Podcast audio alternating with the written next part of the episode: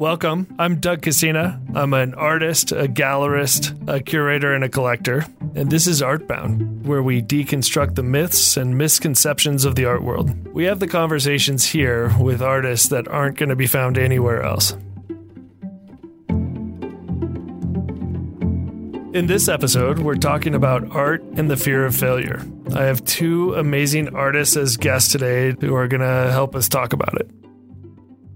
Quang Ho is at his studio in Denver, Colorado. Hi, Quang. Hi, Doug. And uh, Daisy Patton uh, is in Western Massachusetts. Hi, Daisy. Hello there, everyone. So, before we dive into the topic, I just want to give listeners some background on the two of you. Quang Ho is a master artist uh, in both uh, OPA, Oil Painters of America, and the American Impressionist Society. He's a prominent teacher and resident artist at the Art Student League of Denver, and he splits his time between his studios in Denver and Pennsylvania. Daisy Patton is a multidisciplinary artist uh, in the contemporary field. She has an MFA from the School of the Museum of Fine Arts at Boston Tufts University, and has residencies at Minerva Project, Anderson Ranch, Mass MoCA, Redline, to name a few. As I mentioned at the top of the show, we're here to talk about art and the fear of failure. You know, it takes a lot of courage to do what we do as artists. You know, we're always putting our artwork out there. We have, uh, you know, a different lifestyle than other careers. And I'm really grateful that you're joining us with this. So, the first kind of topic that I want to dive into is this idea of am I good enough? You know, it's normal to compare yourself with peers and colleagues and sort of see how you're doing, but it can also go sideways when you're, you know, those comparisons go into judging yourself or judging your artwork. Have you guys ever done that? Yeah. Daisy, you start. Yes, yes. I I think that's something that any artist with any kind of uh, humility, I guess, has come across them uh, themselves. I regularly think to myself that I may be a good painter, but am I making mediocre paintings? Which is devastating to think about. So, you know, it, it's one of those things that is in the, the sort of lockbox that occasionally will peek out and you'll be like, oh, no, no, no, you have to go back in because I have to do some work. But I, I, I, do think that, you know, especially if you have any kind of ambition or, or goals career goals or otherwise, uh, those questions are going to haunt you in some capacity. I, at least they do for folks that I think have a, a sort of centering of themselves and, and, an understanding of their role within the arts in a, a larger context, both art historically and then, you know, our current society. Do you compare your work? Is it just actually looking at technique or are you comparing success? Are you comparing exposure? What what are the things that like you know pop out to you when you're looking at somebody else's art? Yeah well i think it, it depends on the medium. So you know I, I think we mentioned at the beginning that we're all painters here.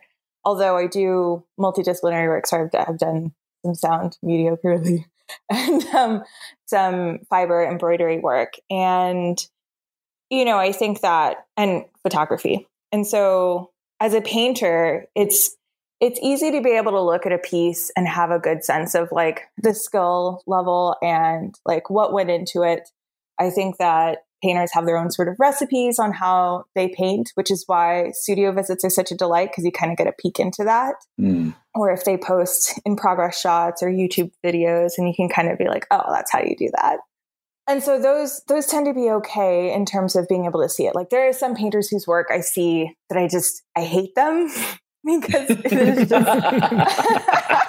Do you want to name some names? Um, I should. You know, you just look at it. I, the thing is, like, I think that having a painting practice is my lot in life to learn patience, which I don't have. so, when I see someone who has painted individual blades of grass, like Ashley Williams or John Guy Petruzzi, or Kobe Molls's beautiful just it just makes me mad. You look at it and you're just like, oh no. I mean, you know, you could probably do that if you spent the time and the wherewithal. And, and Quang, you and I have a very different painting style. I could do a lot of those things, but I, I really just want to rip my hair out when I have to. Yeah. So I'm always very deeply appreciative when I see somebody else doing that kind of stuff. But also, you know, you, when you look at other folks' art, you get really excited and it inspires you to go back and hopefully make some halfway decent work. How about you, Quang? Well, that, that question of are you good enough is is uh, the reason why you paint to begin with is because it starts with an excitement, and then you and then there's this like I wonder if I'm going to be good enough because that's that's the ladder that you try to climb, isn't it? It's like me trying to play golf. I the first time I hit the ball once, I was hooked, but it, it's a difficult ass game. I can't get good at it. Not the way like you know Tiger Woods good at it, but with painting, I'm constantly trying to get better at it. It's like I, I realize there's two aspects to painting. One is the performance aspect of it, and it takes you a lifetime to become a master, as they say, and to master your craft because there's a certain amount of joy in that, right? And and you know when you've gotten better at doing something, you try it, you try it, you try it, and all of a sudden, bam! In two strokes, you get it. And then and then the, the other aspect of painting is understanding your concept, having a much broader view of the world, and, and so and a broader view of art. And that's they're two separate things. So the question is, am I ever good enough?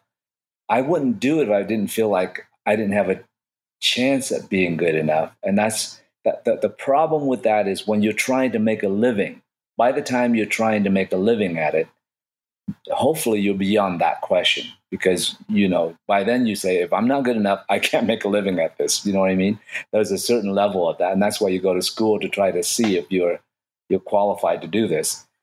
As somebody who's golfed with you and seen you painting uh, i absolutely know that you're much better at both than i am. What are those external influences that kind of give you that feedback about am i good enough you know, is it sales? I know you were talking about uh, making a living. Is that one of those things that drives part of that good enough? Yeah, well, there's there's a certain amount of, of comparison. You know, uh, hopefully, if you're in, if you're intelligent enough, you can look at what's going on around and see how you stack up. But if you're delusional and think you're good when you're, you know, not quite there yet, and then you wonder why your work isn't selling, you know, uh, that's a problem. And so it, there has to be a certain amount of objectivity. And for, for me, I've been the reason why I'm a better painter than you is because I've spent a whole heck of a lot more time doing it than you have. You know, every day, grindingly, and because oh, I know difficult. that. but I'm just and saying. I I use you as an example all the time when I'm talking to like students. I remember having a auditorium full of like 60, you know, BFA candidates and I told them, you know, people like Quang are a master because they've made more bad paintings than yes. you cumulatively yes. have ever painted in your life. Yes. Like Quang has piles and piles of bad paintings hidden somewhere. Oh yeah, yeah, yeah. I can show it to you. But, but, I think at my point now, uh, where I am now, my I compare it to myself. So I've done it long enough to know when I've done a good painting or a bad painting. You know, and and so I, I don't need to compare it out there anymore. And interestingly, when I do a good painting, it's ninety percent chance, better chance that it'll sell than when I do a painting that I'm not happy with. And that that question goes into what is what is a good enough painting, what is not a good enough painting. What do you think, Daisy? Well, I was going to actually ask Doug because Doug, you're also a painter, and you you paint abstract work, which is radically different from me and Quang. How do you answer those questions? I'm actually curious. Oh my gosh. Oh, that's a great question. That's Before a great question. Before I answer question. your question, Quang, I'll come back. yeah, I love that. I love that. You know, for me, I think I use a lot of the same kind of uh, signposts that you guys do. You know, it's all about composition. It's about the way your eye flows through a painting. So a lot of the way that I'm judging that is on is it something that I'm interested and excited about? Yeah. I look at artwork all day long and kind of my measure now is is it exciting to me? And so I I think I'm kind of there with you, Quang, about uh, having myself as that. Right. What are your thoughts, Daisy? Well, I was going to say I when I think about the work that I'm making, obviously I would like to make a living and sell paintings but I try to keep capitalism out of my uh, sort of like ways of, of determining whether or not my work is good. Absolutely. Yeah, you know, I think the thing is like it. much like you, Quang, and much like you, Doug. I I'm looking at my I I'm a very competitive person. Like I used to do debate and I've learned to have friendships that I need to compete with myself rather than other people because it's too much. um, you know, when you're painting something that, um, you know, when you're being lazy, you know, when you're making something that's not as great as it could be. But I, I will say that the older I've gotten, I have deliberately started to leave um, mistakes in the work. Um, to some extent, it's a, it's almost like an Easter egg that someone is is paying enough attention that they can catch that mistake. So a lot of the times I'm working with patterns, and sometimes I may miss painting in certain aspects of it because it's very tedious and it takes forever. And I'm usually working until three in the morning. Yeah. Um, so I'm not at my most awake. Yeah. But yeah, I think that you you know when you're phoning it in and when you can do better. You know, you were mentioning that you leave mistakes in your paintings. So you obviously think that they're they were mistakes in some way. Does this fear have a voice in your artistic practice? Um, you know, I think for me and and Quang, I don't and and Doug, I don't know if this is how you all think of painting, but for me, I think that perfection is an impossibility. And if I were to make the perfect painting, I would never paint again. So the idea of trying to reach something that is just absolutely perfect is a great way to never, never get to work again. Yeah, no question. Yeah. You know, and the other thing is I don't I don't know how you all feel about this, but sometimes, you know, you make something and you're like, I don't know what to think about this. And it's an odd duck that you kind of have to put aside in some part of your studio and not look at for a while. And then eventually come back to it and go, well, that sucked. Into the fires you go. or, um, or you're like, oh, actually, that, that kind of works in some way. Or there's a kernel of some sort of idea that you can then pull into another painting further along down the road. Mm-hmm. Um, what about you, Quang? Yeah, no, those those elements of, of allowing things to happen and, and taking chances like that, and you grow from those mistakes, as you call it, you know, because I, the the way I teach now, the way I think about it, I was on stage and I spontaneously said this, and I think it's so true. I said, if you make a decision when you're painting, it's always correct. When you don't make a decision, is when fear is involved, right? Because you're afraid you're going to screw it up. But if you make if you're going along and you you you get to a point where you don't know what to do and you wait for an impulse and you trust that impulse and you go with it you make a decision it's always correct now doesn't mean you can't change your mind about it and make another decision on top of that of course but but fear will cripple you you know fear will will will um the subject of fear is really um, something that i've been that is is big in my philosophy about life. The, the moment when my life changes, I realize that there's two aspects to to reality. One is love, and the other one is fear. And fear is what creates hate and greed and everything else. But fear controls our life in every aspect, and we don't even realize it. But once I realize that, I'm like, wow, and fear is really not real. It's actually real to us, but it, like what I'm afraid of, you know, Daisy, you're not afraid. You don't have no concept of what it's a, so it's it's in our own each individual figment of imagination. You know what I mean? So you, what you're afraid of, I don't understand. I'm like, what? What? What do you mean? Why would you be afraid of that? So in that sense, it's self-created and is not based on truth on the universal sense. So once I understood that, I started to look deeper into, uh, and it works with painting too. You you you get to a, a work of art, and especially when you're p- trying to paint for a show, all of a sudden this little creepy little creepy voice in the back of your head said don't fuck it up because you gotta have that painting has got to work out for the show you know and then all of a sudden you think you don't realize it but subconsciously it's already back there gnawing at you like it doesn't allow you to to be fully expressive and to be when i'm really in touch with my painting i'm painting like i'm not even there and those are the the most wonderful experience. But so really, fear is is the uh, the realm of the ego. If your ego is involved, fear is always there. You know, period. Do you allot yourself like a, a, for me at least, I I have to make a bad painting and I know that it's like required. And if I haven't made a bad painting in a while, it makes me really nervous because then I'm like, well, is all of this bad then? So like, you know, I usually try to get my bad paintings out on a smaller scale because I work very large. Um, I'm in, I'm next to some of them right now, actually. Um, and they're all life size. And so that means, and life size figures, which means that they're very large and therefore very expensive to make a mistake on. Wow. And so I usually try to, to have like a portion of work that is like my experiment and my play section because that's where I get my bad paintings out. And all of the rest of them are there are some sort of like sketches, digital sketches that I do before I start making work. And so at the very least, it won't be a colossal failure. It'll just be really mediocre which is a failure to me. Do you do you do that same sort of like built-in planning of like I've got to make some bad paintings. This is part of being a painter. You've got to do some bad stuff. Oh no, my bad paintings my bad paintings come whether I like it or not. I want to know what you mean by a bad painting because when I try to do a bad painting, it actually turns out pretty good. But when I try to do a good painting, it turns out bad. you know what I mean? Yeah, I mean, I, I feel like it's the the various forms of processes. I also think a lot about like it also depends on what kind of a painter you are. So I like to say that there are two camps of painters.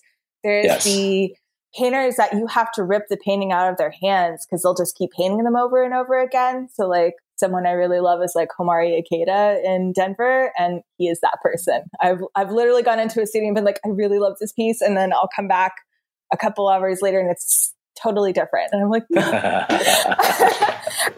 I know this I is this is across creative fields, right? Where you know there are musicians who do this as well. And then there are the really like decisive. I'm going to paint this thing. If it doesn't work, I'm throwing it away, and I'll I'll start. And I, I'm very much in that camp. I'm not a person mm. that wants to repaint anything ever again.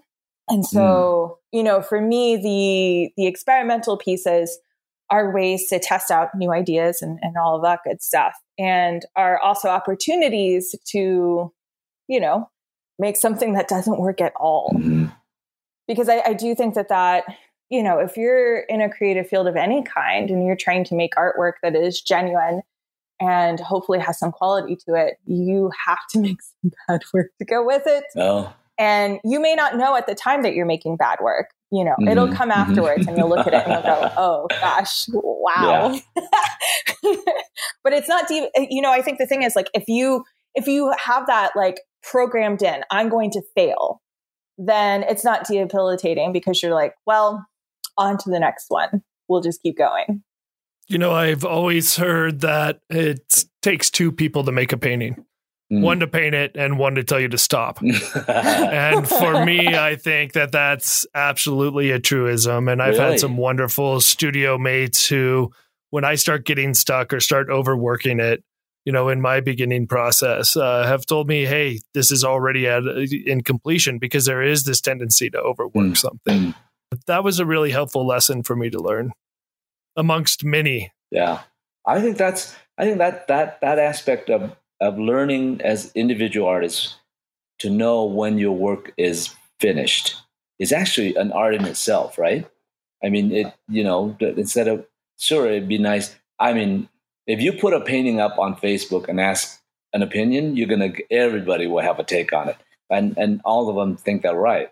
So after a while, you're like, okay, okay, that that doesn't work. So you have to learn as an artist to be in tune enough with your work and and have enough experience to know uh, when you decide that the work is fresh and done, or if, if it might be fresh but there's not enough structure and not enough nuances to lead you like a symphony, and you need to keep working and hopefully not kill that freshness. So that that's all uh, a balancing act. You know, there's a uh, for me, I know now. You know, when a painting just needs more, and and but it has nothing to do with more detail it, it, it there's a dialogue that happens on the surface that, every all the bits and all the pieces talk to each other in an eloquent way. And then if i say one more thing it's too much you know? But it's not about how much detail. Well and speaking of social media and getting that kind of feedback has there been a a moment you know, of failure, either public or on the private arena, that was really significant to you that you can point out and say that was one of those times? You know, I I'm fairly candid with showing some aspect of process on my mm-hmm. social media feed, which I think that some artists do and some artists are very protective of their process and don't want to share that, which, you know, teach right, their right, own. Right. I have taken photos of the bad paintings too. And I, there have been moments where I've said, oh, this doesn't work. And there are occasionally some people who are like, oh, it's actually okay. And I'm like, no, it's not. I think that one of the more interesting questions that people ask is, you know, when do you know when a painting is done versus how do you make your work, which I find to be the most irritating question of mm-hmm. all. Because I, I think that that is such a I don't want to say subjective because there have been moments where paintings that I find very dissatisfying, other people really latch onto and enjoy. And mm. I've got to say, there are some paintings that I have that have not sold that I'm like, why? Yeah. Those are really good paintings. Those are some of my favorite pieces. Why have they not found homes yet? I'm I'm irritated at whoever it is that has got stepped up to pick it up.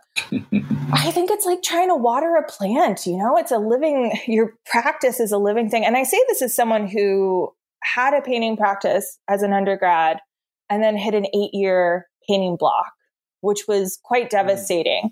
Mm. And I think that, you know, um, there's always this sort of fear of, oh no, is this going to come back? Mm.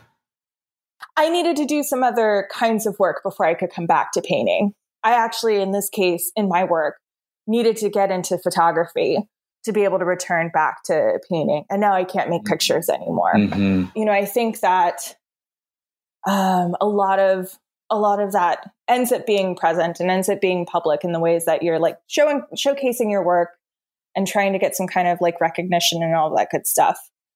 But it's a plant mm. that you have to keep watering, uh, or else you'll just kill it. mm, that's a nice way to look at it. Yeah, that's a nice way to look at it. I personally can't keep a plant alive. you know, one of those things I, I really love that you were diving into the idea of, you know, that kind of creative spirit, the idea that can I bring this back? Am I going to be inspired? You know, and I think I always go back to that idea of, you know, inspiration is for amateurs. Yeah. You know, a personal fear of mine was I, I have 10 years of sobriety. And when I got sober, I remember wondering, am I going to be able to paint? Wow. You know, am I going to be able to have that same creative inspiration as a person being sober? You know, certainly just getting into the studio and actually doing the work answered that pretty quickly.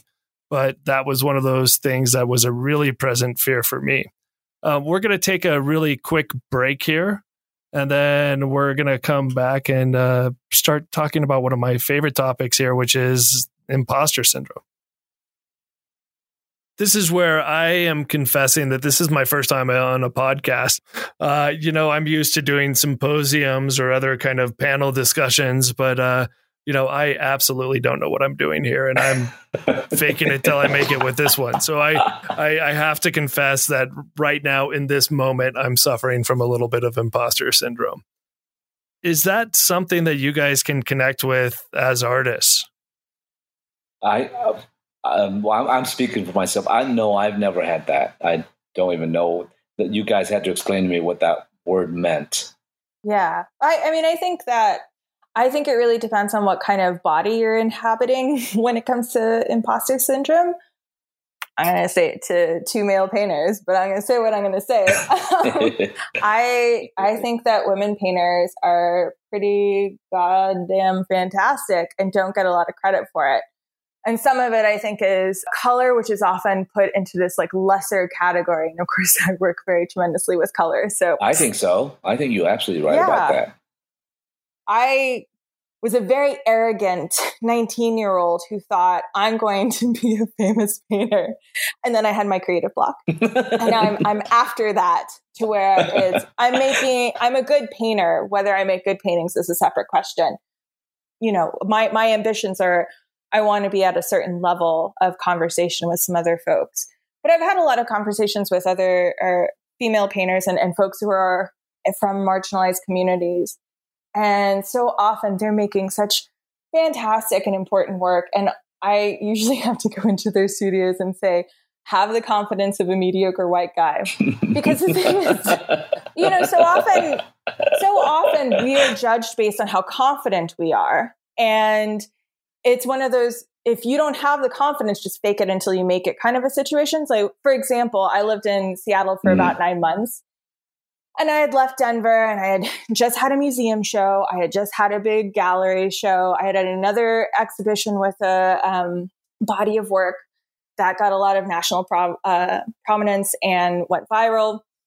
And I moved to Seattle and into a studio building with a bunch of older guys that all looked at me like I was some kid. Never mind that I'm well into my 30s at that point. And you know, I was I was waiting for my fabricators to make my larger work, and so I was working on a smaller scale, which is for me a 24 by 18, which is not small for a lot of people. And I got so irritated. They come in and they tell me, you know, watch whether the door is open or closed. Make sure you turn off the heat, like I'm some like maid or whatever. And so I was like, screw you guys. I had my fabricators build a 10 foot tall painting. And then I bought a really big ladder and then I painted it and I never heard from them again. So, you know, I think that particularly in the art field, it is very challenging. And I, I, don't think it's one of those things. I think a lot of people try to ascribe this as like some sort of excuse. I don't think that's a fair fair statement just because on a societal level it can be very challenging to be from different communities and and specifically you know different sort of identities where you are not respected for who you are when you walk into a room. I am constantly underestimated and the ways that because i am shorter i seem very nice and polite but i'm also a bulldog and most people don't realize that until they piss me off.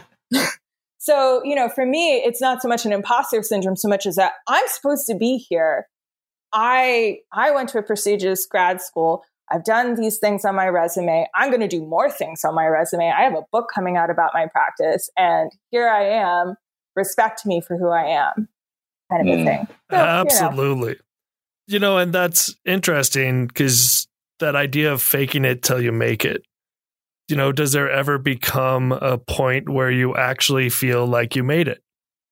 Mm. F- example for me is at the gallery right now we have an exhibition up where I've placed uh, works in a couple museums from this show.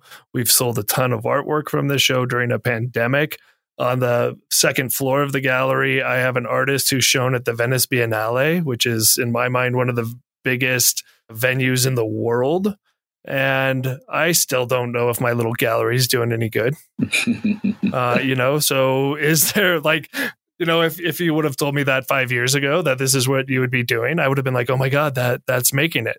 But in the moment, it, you know, I, it, it's kind of hard to have that judgment about where you're at and where your, where your artistic practice is at or what those goals are. So do you ever make it? Well, that's such, yeah, I think it's a great question. You know, somebody asked me that one time. I was being interviewed, and they they asked me, uh, they said, What's your definition of success? And I never really thought about it before, but my immediate answer was, you know, to me, success is being excited about getting up in the morning. And that that's how I feel about painting. I mean, I, that's how my life was. And I've, and, and my wife, uh, Adrian, you know, she went to, to MFA uh, in Boston, and uh, she, she has an MFA at Boston University.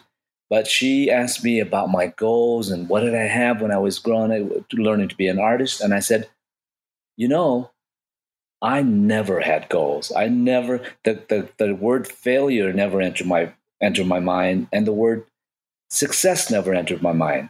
And for me, it was all about getting up and getting excited about what I'm doing. And if I made, you know, my first year, I made about about fourteen thousand dollars and and I come from Vietnam, I didn't have much of money at all, so that was huge. I saved every penny, and then the following years I doubled that, and I doubled that. But the thing was, it's really strange because I never the, the whole idea of can I make it or not. I would never ever say that I couldn't make it. There was a point of fear. I was going to ask you guys about this too to see how you were as you beginning artists and what expectations you had and what did you do to make it in the beginning because it's always difficult to make it in the beginning but there was a point where i was afraid whether I would be making enough to have a house, a car, you know what I mean? But before that, it was just like one step, one foot in front of the other and getting my work done. And, and if I sold it, uh, anything at all, it was very exciting. I saved it. I saved, I squirreled more away than I would spend.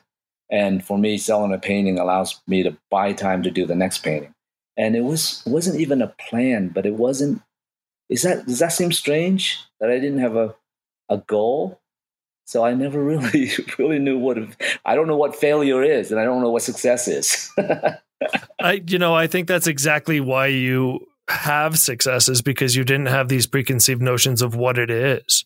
You know, for me, I think that's a mistake that a lot of artists who are entering into the field do is they you know say that okay this is how somebody else made it and this is the path towards that and i have to hit x y and z markers and that's how i determine success. Uh, but one thing i've absolutely noticed is every single artist's path is different.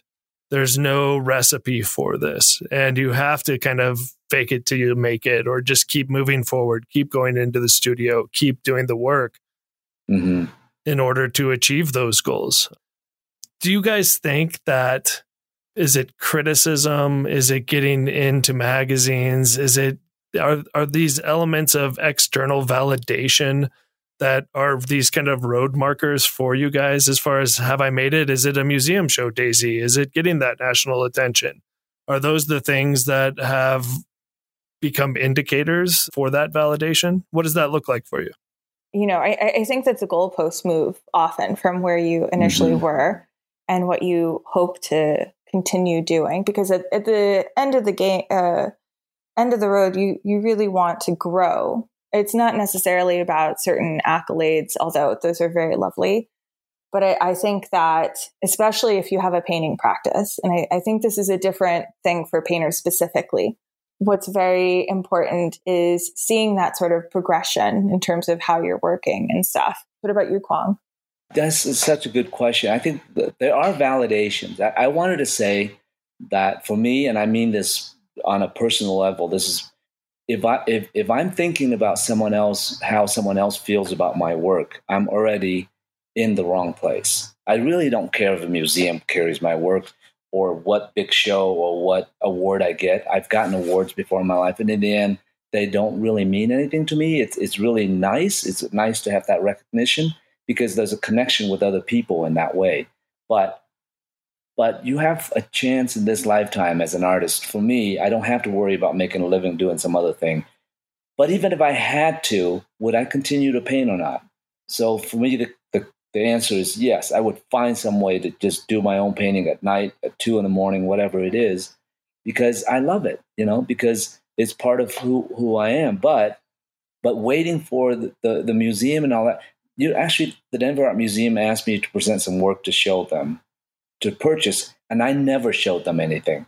And the reason why is I didn't feel like I was ready with with myself. I didn't like what I was doing yet. I'm still learning, you know. So I didn't have a body of work that I wanted to show them. And so now things have changed at the museum and curated moved on. But it doesn't matter to me. So it's like this wonderful movie, Babette's Feast. Have you you ever seen that movie? No. It's it's really wonderful, and and at the it's it's uh, about this great French chef who got displaced to Sweden because of the war. And in the end, she had one opportunity because she won some big uh, a lotto. And she made this tremendous meal for these people who didn't know what a good meal was, you know, that didn't even drink wine. But she didn't matter. She gave it her all for this one meal for a chance to to be her best as an artist again. And that's that sounds so Hollywoodish, but for me, that's I'm still waiting for that chance. I'm in here my mind is all around trying to get that one painting. That would be like ah oh, i worked my entire life to get that thing to be to fit somewhere along the line of the history of art that i know about the history of art but is my best effort. And that's that's sort of what i'm looking for. And you know it sounded like when you were talking about a possible purchase for the denver art museum that you didn't necessarily think your work was ready for that or mm. that you weren't ready for it personally. Mm. what does perfectionism look like as far as your art practice? Yeah. Well, I think Daisy said that perfectly at the beginning. If you have an idea of perfectionism, it's then you you know it, it kind of slows you down. There is no such thing as perfect. But however, I just wanted to really like what you know what I had because I'm such an experimental artist what do I give them? I mean, do I give them one of my abstract experiments, or do I give them one of my figurative things, or the, the landscape, giant landscape things that I had experimented on for three years? And uh, actually, my last solo show in, in, in March, right before COVID, I had four paintings that I spent two years on, and I didn't like them at all. But in the end, I like them, and I would have been happy to show them those, you know. But they, they got sold at the show, which is which is great. But there's a point where you kind of know, for me anyway, I, I, I'll know when I've done something good, and it has nothing to do with perfection. They were far from being perfect. But for me, painting is like composing a great orchestral piece where you can have all these different movements, all these different melodies and notes, but in the end, it's, it's how they flow together for me. And I think there's a beautiful universal truth that I'm trying to find. And it has nothing to do with painting every single blade of grass. It has there's a mysterious thing that comes together with painting, you know, and and it requires for me it requires the skill. There's a perfection in that sense with the skill where some days I'm just flowing. Like every mark I make is right deadly, you know, and and it just flows. And other days I'm chiseling, I'm chiseling, and I'm just and nothing fits together. So it's kind of a weird thing. So it's it's not really perfection, but you just know it when it's happening and it's good, you know. And I think doing a for me doing a good painting is very difficult, and that's why I'm in there just whacking at it every day, hoping for something to happen. what what did we miss in this conversation? What what elements of fear did we not bring up that you've encountered as an artist? Well, I wanted to ask you guys that. Um, in the beginning, I think there's in the beginning when you're entering it as a, a, new artist, you're learning to paint. You don't even know what it is that you want to do yet. What kind of fears did you have in the beginning, and how did that change? Like even fear with whether you, you're going to get the right education or learn the, the, the craft or whatever. I, I think the biggest fear is probably how do I make a living at this, right? that's a real fear. And so I'm wondering how you guys dealt with that and how that changed. And yeah, I, I feel like for me, the fears that I carry are different than when I first started. And part of it was because, again, you don't know very much. You know, I think for me, there is an underlying fear of if I stop painting, will I start again? And I haven't painted mm-hmm. anything since July 19th. And I'm in the process of prepping some new work. And this is the longest wow. stopgap I've had in a while. And then, you know, the other thing is, you know, can I make the work that I want to make while I still can? And for me, those are those are fears that are understandable and are okay. I think that there are some artists who are so wrapped up in fear and insecurity and doubt and competitiveness that it turns into this lack of generosity with each other. Because I think at the end of the day, we're all, as artists, uh, a kind of community and support. You know, I, I don't know how many times that I've contacted other folks to be like, hey, what do you think of this painting at this moment? Or what do you think of this idea? Or can you look over this thing with me? Um, it's really important to force yourself into a situation where it's not all about you and about your ego. Mm. You know, for me, I think uh, one of those fears is because I am so kind of immersed in art in different avenues is really am I spread too thin? I think sometimes with my own artistic practice. You know, I am a collector, I'm a, a gallery owner, I'm a curator, I'm now a podcaster. Um, mm. you know, but they all seem to really kind of tie together for me in my yeah. own practice. Just even looking at some of the the things that I've been doing during the pandemic, and having these really uh, engaging kind of uh, conversations outside of the gallery, I almost look at that curatorial practice as my art practice. So for me, some of that fear, I think, is really about can I do what I want to do with what the time that I have left? I think that uh, comes up. What could we tell, you know, struggling artists that are kind of grappling with these same things uh, to help them overcome their fears? What What would you say, Quang? I think one of the best advice ever got was from a friend and collector, uh, an older gentleman who's he's he's one of he's he's 85 now, and he told me he said, "Quang, you know this the secret to my success," and he's very wealthy, and he said, "Keep your needs simple and your expectations low." I thought it was so good. I thought it was so brilliant, and you know, and for me, that was that's how I really lived my life. You know, I came from Vietnam. We came over here in uh, let's see, 1975, with just the clothes on our back, and so anything after that was an upgrade. So, you know, for me, it was like if I I was washing dishes at 350 an hour uh, minimum wage. I saved every dime, and I have that have always worked for me. I've never been without. I have never been broke, even when I had just 20 bucks, you know. and so, uh, so I that's why I just I'm just like eh, I don't know how why I don't even know how to say it I just feel so lucky, but I really don't feel lucky. I'm just doing what I do, you know, and just make sure I'm one step ahead of. And literally, just that concept of selling a painting, I was like, oh, good, then I can continue to explore. explore. And for me, uh, that little bit of freedom of just a few months ahead, and then now it's years ahead, where I can paint whatever the hell I want, and I don't have to answer to anybody. And and I have that luxury now and if I didn't, I would be worrying about what I'm going to paint next for the next show and who's going to buy that. And then fear grips you at that point. So, you know what I mean? So, being practical on that level allows me to not be afraid of, you know, now I can afford to say, I don't give a shit what anybody thinks about my work. I, am going to do what I want to do. and Daisy, what would you tell somebody who's just starting out? Gosh, um, you know, well, I, I think that if you're a painter, there's a very specific ethos that you deal with versus just other artwork.